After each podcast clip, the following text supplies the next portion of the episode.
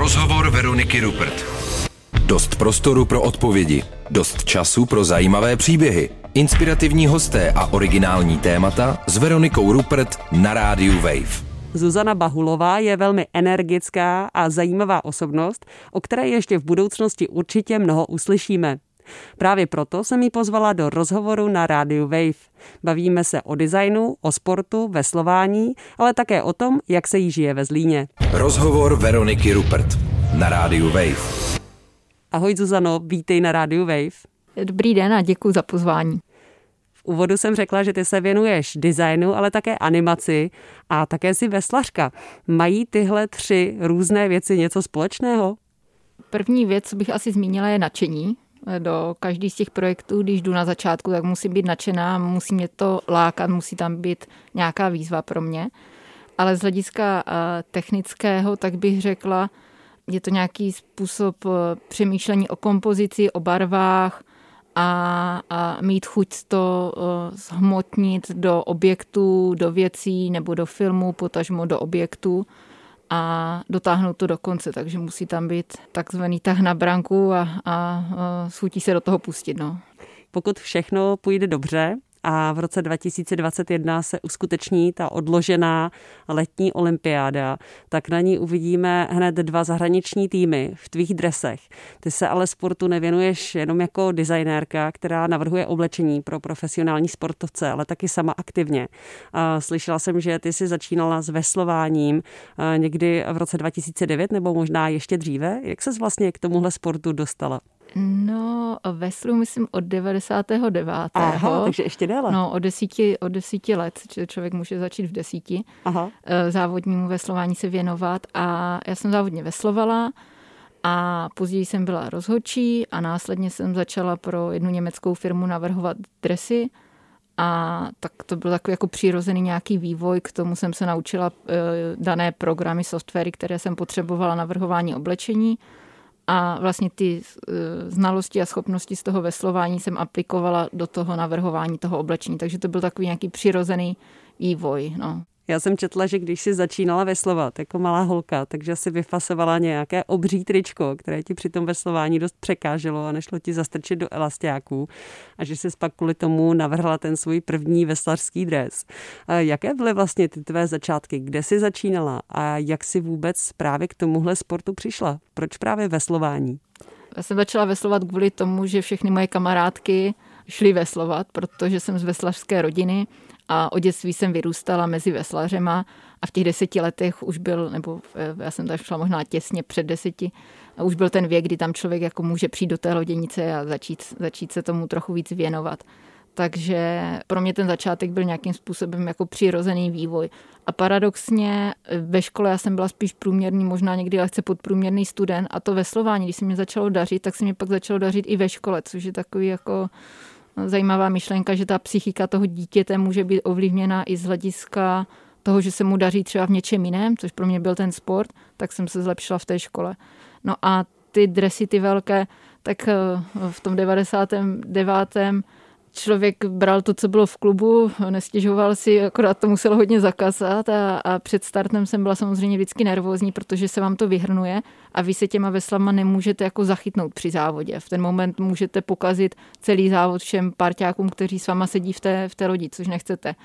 No a takže později jsme si navrhli svoje dresy, a až později, až jsem byla starší, až jsem víceméně končila s tím, nebo no, končila jsem s tím veslováním, tak jsem se skontaktovala s tou německou firmou.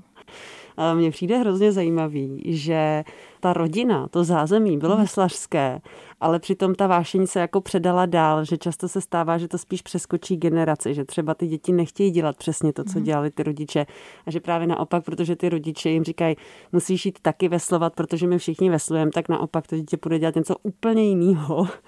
Mám starší sestru, ona šla na tu loděnici v ten den, kdy jsem šla já a já, my jsme tam měli skvělou partu holek, se kterými se kamarádím doteďka, jsou to mé nejlepší kamarádky. A to kamarádství je strašně pevné a silné. A naši nám vždycky dávali jako velkou volnost v tom a děláme, co nás baví a nikdy nás do toho netlačili. A asi je to nějakým způsobem i ve mně, že jsem soutěživá a že mám chuť jako uh, makat a pak, pak se dostaví ty výsledky. Takže hmm. um, jako rodiči mě v tom netlačili, oni mě nikdy netlačili, oni vlastně na mě neměli asi žádné očekávání, no. za což jsem teďka zpětně vděčná, že kdybych hmm. měla svoje dítě, tak nevím, jestli na něho nebudu tlačit, no, to je, to je otázka. Asi se musí hodně opatrně. Jak vlastně to veslování zasahuje do běžného života? Ty už jsi vlastně zmínila, že to by to pomohlo ve škole, že když mm-hmm. se ti nedařilo ve škole a pak vlastně se začalo dařit v tom veslování, tak najednou vlastně i v té škole se začalo dařit. Teď vlastně naproti mě sedí profesionálka v saku, která má ale takovou sportovní roušku, takže jak to jako přesahuje to veslování do toho života teď? Především ten sport mě naučil disciplíně velké že vím, že když budu makat, když ten projekt dokončím, když zákazníkovi řeknu, ano, dostanete to v ten termín, tak on mě věří, dává mě tu důvěru, ale já taky vím, že i kdybych měla se zdřít z kůže a nespat třeba dvě noci, tak vím, že to pro něho prostě musím dodělat. Protože v momentě, kdy ho zklamu, tak se to jako rychle rozšíří. Takže to mi dal asi ten sport, jako tvrdě makat a ono vás to pak nějakým způsobem posouvá dál. Možná i díky tomu se nějakým způsobem překonávám a posouvám ty své limity neustále. A to je asi taky díky tomu, díky tomu sportu. Taky mě to naučilo týmové spolupráce, což na té lodi, pokud jeden netahá, tak to jde poznat. A víte, že v té lodi chcete mít ty nejlepší lidi, se kterými si rozumíte i na břehu. A to vlastně, já když v této době eh, sestavuju nějaký nový tým, nebo uh, jdu do nového projektu, protože ty projekty už jsou jako větších rozsahů kolikrát, tak už to nezvládám sama. Tak mě záleží, jaký ten člověk je, jestli bych si s ním v vozovkách zašla na pivo a jestli, když mu zavolám večer v 8, jestli mě zvedne telefon, to se snažím nedělat, ale musíte vědět, že tam je nějaká jako lidská rovina, protože sice říkám, že na jednu stranu jsem ambiciozní, ale na druhou stranu já si myslím, že nejdu přes mrtvoli, že je to takový nějaký jako přirozený vývoj, že jsem prostě maximálně nadšená z toho, že, že jsme dostali důvěru a že to můžu dělat. No. Pro člověka, který tomu nerozumí, tak eh, co musí mít takový dobrý veslařský dres, nebo v čem jako je ten super design u takovéhle věci, protože když se na to podívá amatér, tak řekne, no prostě mají elastický overall a, a to je celý. tak eh, k tomu, aby byl veslař úspěšný, to musí mít především v hlavě a mít chuť vítězit to oblečení je jeden, jeden z doplňků, jeden z věcí, které je dobré mít kvalitní, ale není to asi to nejdůležitější. Nicméně, pokud máte dobré oblečení, tak eh, snížíte riziko toho, že onemocníte a je větší pravděpodobnost, že toho víc natrénujete. Já nejsem jako technolog, ale Dneska to oblečení můžete mít z nanomateriálu, ono vás může hřát, může vás chladit, když je v létě zase vedro. Zvolíte takovou látku pro draný dres, který potřebujete, takže v zimě si vezmete víc zateplené, ale ty technologie jsou dneska na, vý, na výborné úrovni. A pro mě, abych navrhla zajímavý dres, já potřebuju na to mít klid, správnou inspiraci, a možná zase nějakou tu, tu výzvu, že musím mít nějakou komplikaci překonat, třeba použít národní barvy, nebo nějaký, když si zákazník zadá, že tam chce nevím, nějaký ornament nebo nějaký detail, na kterému záleží, a tak to tam musím zapracovat, ale naštěstí mývám dost, dost často jako volnou ruku, že mě ti zákazníci důvěřují nějakým způsobem, za což jsem vděčná. Jak se pozná dobrý design u takového sportovního dresu? Protože já, když se dívám na různé sportovní dresy, mm-hmm. tak často vnímám hlavně spoustu reklam a vlastně se mi tím úplně jako stírá, že zatím je nějaký design, nebo je to pro mě takový vlastně těžko představitelný, kde je tam ta plocha pro toho designéra. Jak se na to díváš ty? Pro mě je to tak, že mm, ty loga sponzorů to je prostě součást biznisu, když to tak řeknu ten sportovec dost často z těch peněz, které za ty loga dostane na tom dresu, tak, tak žije nebo má se o trošku líp. Když navrhu ten dres, tak já na tom přemýšlím jako nad velkým celkem a přemýšlím taky, kde jsou kamery. Třeba když jsem navrhovala pro ty bobisty, tak jsem přemýšlela, že velkou část eh, ten bobista je snímaný kamerou z vrchu, když je, jako sedí v tom, v tom bobu, je, je vlastně jako skrčený celý tak jsem věděla, a tam nejsou loga zrovna na těch zádech, tak jsem věděla, že na ty záda můžu navrhnout nějaký zajímavý obrázek, kde se můžu jako výtvarně projevit a kde vlastně je docela poměrně jako velká plocha to ukázat. U toho veslování vím, že po dobu závodu, zhruba řekněme nějakých 7-8 minutek, tak je kamera zabírá veslaře ze strany, ale vlastně na tom pantonu, na tom mole, ta, kdy dostává ten závodník medaily, tak je jenom pár vteřin. Takže já vím, že pro mě jako nejdůležitější plocha, kterou chci nějak zajímavě uh, využít, je vlastně ta strana, kde je kamera. No. Takže mm-hmm. to je mhm. pro mě levá strana. Aby ten divák, když se na to dívá, aby okamžitě poznal na první pohled, že ten člověk je třeba z Jamajky, nebo z Austrálie, nebo z Německa, aby to rozpoznal. Ono to, když to srovnám třeba s ilustrací, v ilustraci musíte pracovat jako s detailem a hrát si jako do nejmenšího detailu. Musí to být jemná práce. Na to, že když navrhuju to sportovní oblečení, tak vím, že to musí být hodně kontrastní, takové jako boltové, musíte to vidět na dálku. A když dělám třeba animaci, tak vím zase, že to musí být věc, která je do jisté míry stylizovaná a musí být aplikovatelná v několika tí framech a musí se mi to dobře kreslit. Takže pro tu uh-huh. každou disciplínu, kterou dělám, tak, tak musím přemýšlet, co, co je potřeba, aby to zafungovalo dobře.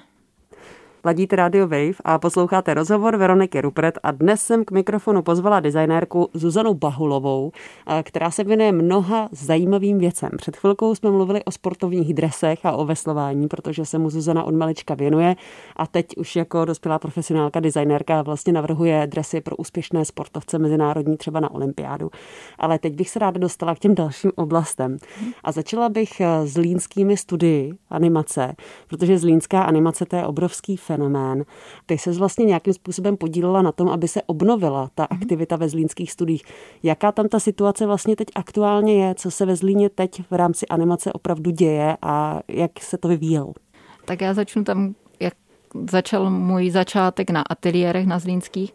Já jsem dodělala doktorantské studium, vrátila jsem se vlastně ze Spojených států, kde jsem byla na stáži studijní a bylo mi 28 a přišla mi nabídka od investora, jestli mu pomůžu obnovit eh, ateliéry v rámci 2000 hm, metrů čtverečních, takovou galerii, interaktivní, multimediální, multimediální prostor. A ve 28 upřímně jako animátor eh, dostat jako roli uměleckého ředitele a celé to pojmout víceméně během tři čtvrtě roku to nakopnout, otevřít, aby to běželo, tak to bylo hodně velké sousto. Měla jsem štěstí i na výborného architekta pana Klanga a, a mnoho dalších lidí. Byla tam velká důvěra od toho investora. A během tři čtvrtě roku se nám to podařilo zařídit, nakopnout. Vytvořili jsme tam nové animační studio, jsou tam interaktivní expozice, je tam i patro historie, je tam kavárna, takže je to vlastně plně využitelný jako dům, kam lidé můžou přijít na workshopy animace, udělat si tam krátkou animaci, třeba svatební oznámení nebo mm, vánoční, vánoční přání. Oni si to pošlou na e-mail domů a můžou to poslat potom a, rodinným příslušníkům například. Takže ten dům vlastně pomáhá ukázat lidem, co je to animace, jak vzniká animace, dozví se tam o historii a pro mě to byla jako profesně velká zkušenost se na něčem takovém podílet a, a pracovat tam na tom s těma lidima. Hmm. V současnosti na ateliérech ještě dělám vlastně eh, na Zlínském filmovém festivalu, kde jsem dostala nabídku dělat dramaturga krátkých animovaných snímků, kde mám ještě jednu kolegyni a vybíráme vlastně takhle krátké animáky pro Zlínský filmový festival což je, eh, já bych řekla, taková hezká snová práce, protože můžu ležet v posteli, dívat se na animáky a být za to placena, takže to mám velké štěstí. Tak pak do článku na web dáme nějaké typy na zajímavé animáky, které bys doporučila třeba posluchačům, nějaké současnější animáky, které ti přišly mm-hmm. super. Vznikají i u nás animáky, které ti připadají skvělé a na mezinárodní úrovni? Například u nás na fakultě multimediálních komunikací vznikl krásný snímek čtyřlístek, ten byl i na Berlinále a je to, je to nádherná animace, nebo studio Bionaut tady z Prahy dělá krásné animace o Medvědovi a ti lidé jsou velmi jako šikovní. Já bych řekla, že ta česká animace se trošku liší od té zahraniční, my jsme spíš takový jak to říct, výtvarně kreativní, že to není tak velký jako eh, animovaný průmysl, jako je v zahraničí, třeba ve Francii nebo v Americe, ale všechno má své kouzlo a prostě to děláme trošku jinak, než to dělají oni. Takže kromě toho, že vlastně ve Zlíně si vystudovala animaci mm-hmm. a dal vlastně v ní nějakým způsobem pořád máš prsty, tak se tam ale taky věnuješ právě výzkumu, nebo věnovala se aspoň minimálně dva roky, co jsem četla, výzkumu konstrukce a designu bot. A to je věc, která je určitě zajímavá pro spoustu lidí. Většina z nás řeší, jaké boty si má koupit a jaké jsou ty nejlepší a jaké budou ty nejlepší boty jednou, kam to vlastně směřuje ten vývoj. Mm. Někdo nedá dopustit na barefooty, někdo zase naopak chce nějaký speciální zdravotní vložky, někdo naopak zase je prostě obětí značek a, a tenisek, takže to úplně jedno, jak jaká je to bota na tom zdravotně. Jak vlastně vidíš ten vývoj třeba ve Zlíně, na čem tam pracují mladí čeští designéři a co zajímá mladé české, eh, co zajímá české firmy v téhle mm-hmm. oblasti? Já jsem vlastně tady do té pozice jsem se dostala před dvěma roky. A následně jsem zažádala o grant Technologickou agenturu České republiky, kde mě byl udělen docela velký grant, ze kterého hrazeno 11 lidí v mém týmu a vyvíjíme novou botu. Ta bota by měla být, nebo ten projekt by měl být ukončený teďka v březnu, je to High Tech Footwear Skin. A když si představíte botu na běhání, nebo botu ponožku na běhání kompresní, tak my jsme to zjednodušili a udělali jsme z toho botu. Protože mm-hmm. docela často jsem a, lítala a mě, mám problém, že mi nohy otýkají, když cestuju, takže mě napadla tady ta myšlenka vlastně vytvořit takovou botu, kterou kterou můžu nosit celý den, přitom bude vypadat elegantně, ale bude velmi komfortní a bude splňovat moje jako nějaké estetické cítění společně s těma lidma, které, se kterými to vytváříme.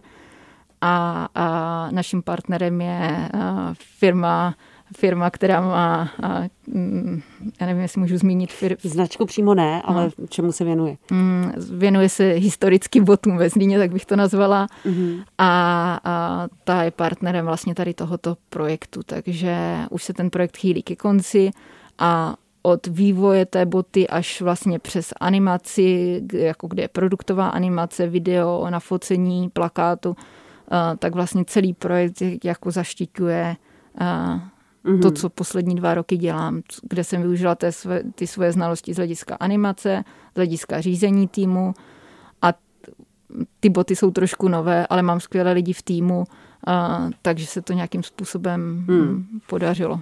A v čem je to ještě inovativní, kromě toho, že si to teda teď představuji jako takovou ponožku sportáckou? ta podešev, vlastně na, na co chodíte, tak je velmi vyměkčená a je to taky vodě odolný ten svršek. My jsme to byli vyvíjet i, i u partnerů v Číně v, ve vývojovém labu. A, a ta bota větra, tudíž to je dost často problém bývá, že ty boty buď nevětrají, anebo jsou vodě odolné. A nám se podařilo vyvinout takovou speciální textilii, která tady ten účel splňuje, vydržíte v ní celý den. A, a to byl asi ten jako nejdůležitější z technologického hlediska, aby se to zvládlo a splnilo. No. Hmm. No. Hmm. A kde stojíš právě v tom um, velkém souboji barefoot versus uh, zdravotní vložky do bot? Byla jsem na různých konferencích a barefooty, to jsem slyšela nebo zaznamenala, jsou spíš velmi jako populární například teďka tady u nás v Česku, ale v zahraničí mm, bych netvrdila, že to má tak velký ohlas. Ale já zase zastávám názoru, ať si každý chodí v čem, v čem chce, jsou to jeho nohy. A asi nejsou třeba moc vhodné boty, které jsou do špičky, a pak můžete mít problémy s haluxema, ale zase chápu, že pro někoho ten estetický, mít tu krásnou estetickou botu, se které jste nadšená, tak přežijete to, že se vám třeba křiví prsty na nohou, ale ale to je zase věc jako názoru každého. Ty informace o tom, co vám může pomoct, nebo která bota je vhodná, je mnoho na internetu, ale uh, já taky v létě ráda chodím v lehkých botech, které větrají, ale taky vím, že musím mít spevněnou patu, aby mě ta noha různě nesjížděla. No. Takže... Hmm, hmm, hmm. Tak jsem zvědavá, jak to s botou dopadne a jestli se to opravdu osvědčí a jestli potom lidé opravdu sáhnou. Máš nějaké další projekty, které teď jsou rozpracované a vlastně půjdou ven během příštího roku? Právě jsem dokončila ilustraci k jedné knižce. A na tom jsem pracovala víc jak, víc jak poslední měsíc. A to byla zajímavá práce, protože první jsem pro toho zákazníka udělala animovaný snímek a on byl tak spokojený, eh, že mě oslovil, ať mu udělám ještě ilustraci k jeho knize, takže to mělo přirozený, přirozený vývoj, že to navazovalo. Takže ta kniha by měla být teďka někdy kolem Vánoc, tak se, tak se na to těším, protože tak často neilustruji. A z hlediska sportovního oblečení, tak, a, tak a vlastně snad bude olympiáda příští rok, kde by měly být tým Izraele a tým Německa by měli použít, použít dresy, které jsem navrhla. Tým Izraele je teda paralympijský, tým, tým, tým Německa je e, normální jako mm, Ačko, Bčko, kompletní tým. A neustále vlastně průběžně navrhuji pro Mezinárodní veslařskou federaci cel, celkové kolekce, což je pro mě jako bývalého veslaře takový splněný sen, že pro tu mezinárodní asociaci můžu navrhovat kolekce. To je asi to důležité. A ještě s jednou kolegyní v rámci eh, toho institutu, kde působím ve Zlíně, tak navrhujeme ještě balóny. Balóny? Balóny, takže na volejbal. Ale ono to vypadá, že to strašně... Jo, tak já jsem si představovala parní balóny, já úplně, cože balóny, to je skvělý. Na volejbal. No. Na volejbal. No ono to vypadá, že to je všechno různorodé. No a počkat, ale, ale to zase tady, zase ale, já nechápu, co se navrhuje na balónu na volejbal? A ten střih, ta konstrukce vlastně. Ty švy, ono, jako kde no, budou. No, ono je to docela, docela jako náročné. Ale když se ještě vrátím na začátek, vy jste se mě na, ty se mě na začátku rozhovoru ptala, co všechny ty projekty spojuje. A to je hmm. právě třeba tady ta kompozice a kresba. A to je i u těch, u těch balónů, je to u, u, tě, u té ilustrace. To je vlastně to, ten spojovací jako prvek u toho, mm-hmm. u toho všeho. No. Mm-hmm. A taky ten spod, že jo, zase. No. No, jasně. Je to pro mě takové jako tím, že mě to baví, tak si myslím, že spoustu věcí mě jde nějakým způsobem jako rychleji a přirozeněji, než eh, možná by šlo jiným lidem. No. Na rádiu Wave posloucháte rozhovor s designérkou Zuzanou Bahulovou. Bavíme se o designu bot, o designu sportovních dresů, ale třeba také o animaci nebo veslování, protože tohle všechno patří do světa Zuzany Bahulové. A Zuzano, věnuješ se veslování ještě teď. Ty jsi vlastně taková velmi drobná. Já jsem se tak dívala, jestli budeš mít ta veslařská ramena a široká záda, když přijdeš, ale to vůbec tak nevypadá. V veslování se věnou tak, že chodím tak třikrát týdně, někdy čtyřikrát týdně buď běhat nebo veslovat. A pro mě lidé chodí k psychologovi, já chodím si sednout na loď a chodím si zaveslovat za kamarádama, takže já jsem na to zvyklá a potřebuju to. Uh-huh. A to se vesluje i takhle v zimě?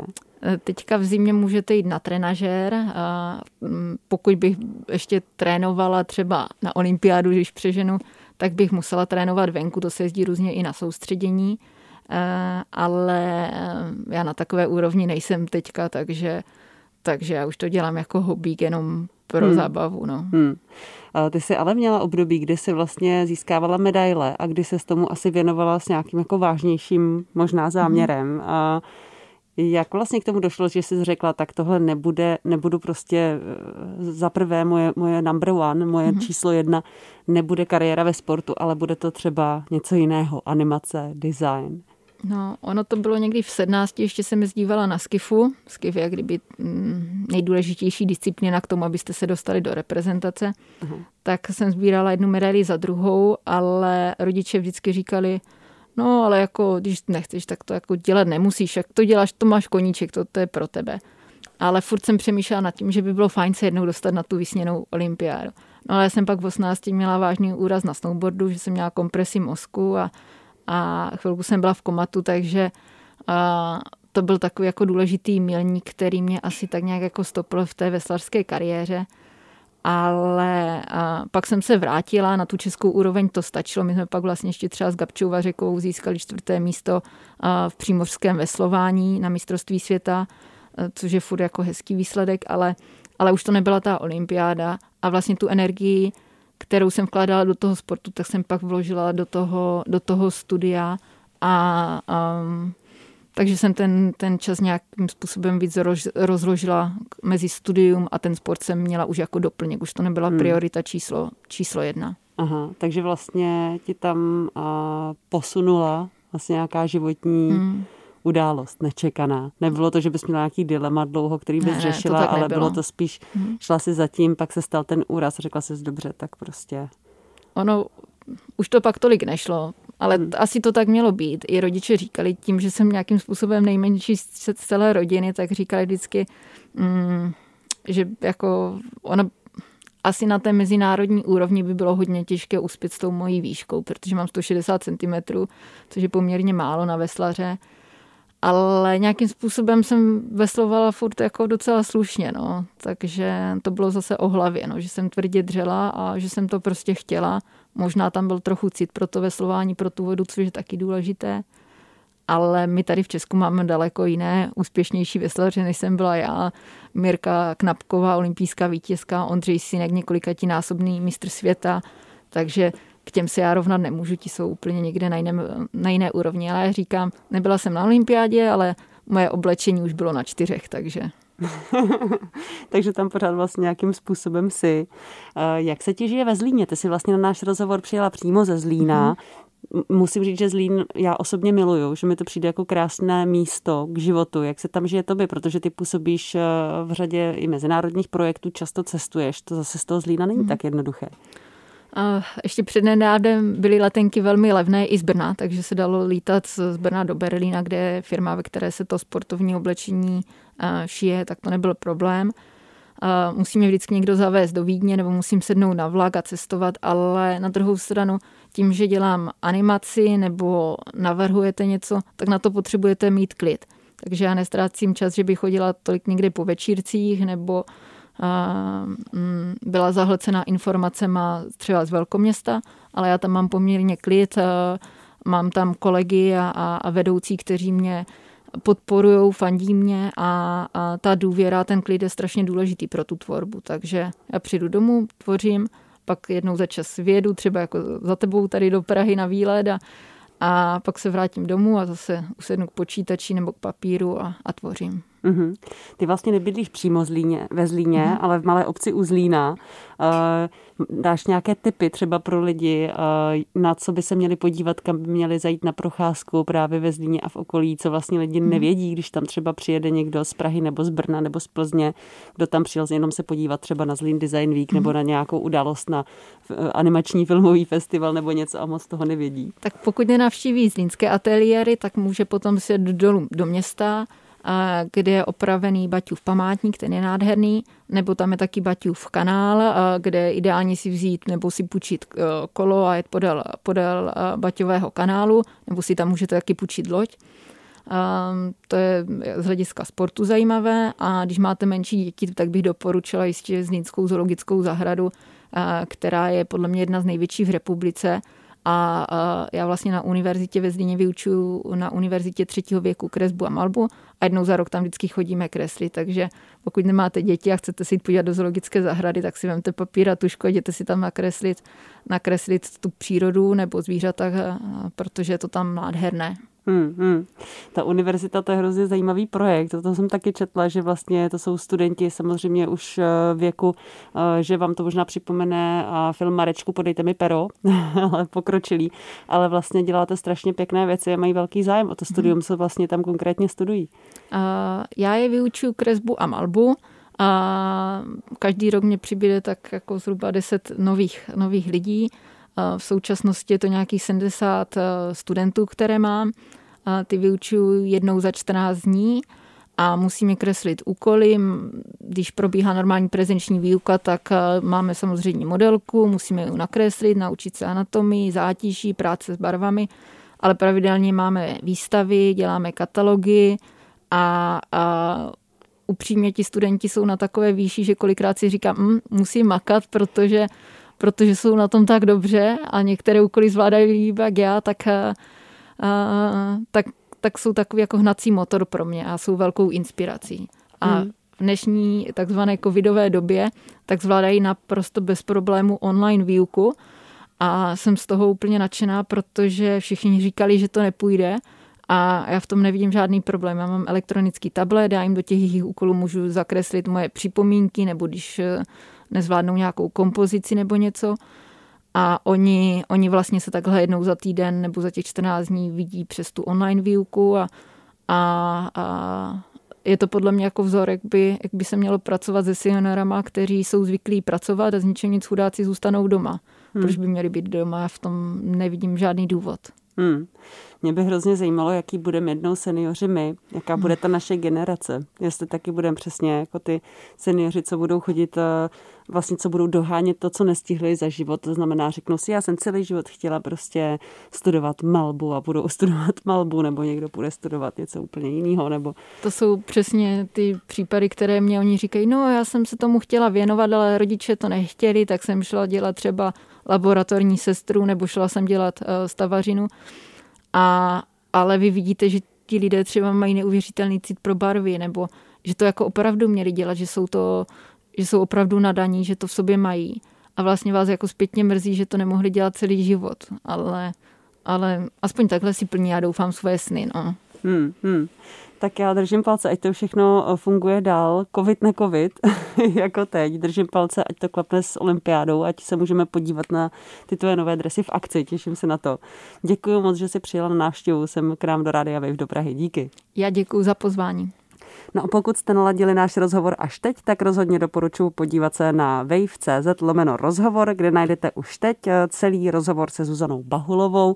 A najdete ho také ve svých podcastových aplikacích a rozhovory pro vás na Radio Wave pravidelně připravujeme a natáčíme s kolegou Martinem Minhou. Příště se na vás těší naslyšenou právě Martin. Příjemný poslech dalších pořadů Rádia Wave přeje Veronika Rupert. Rozhovor Veroniky Rupert. Dost prostoru pro odpovědi. Dost času pro zajímavé příběhy. Rozhovor Veroniky Rupert.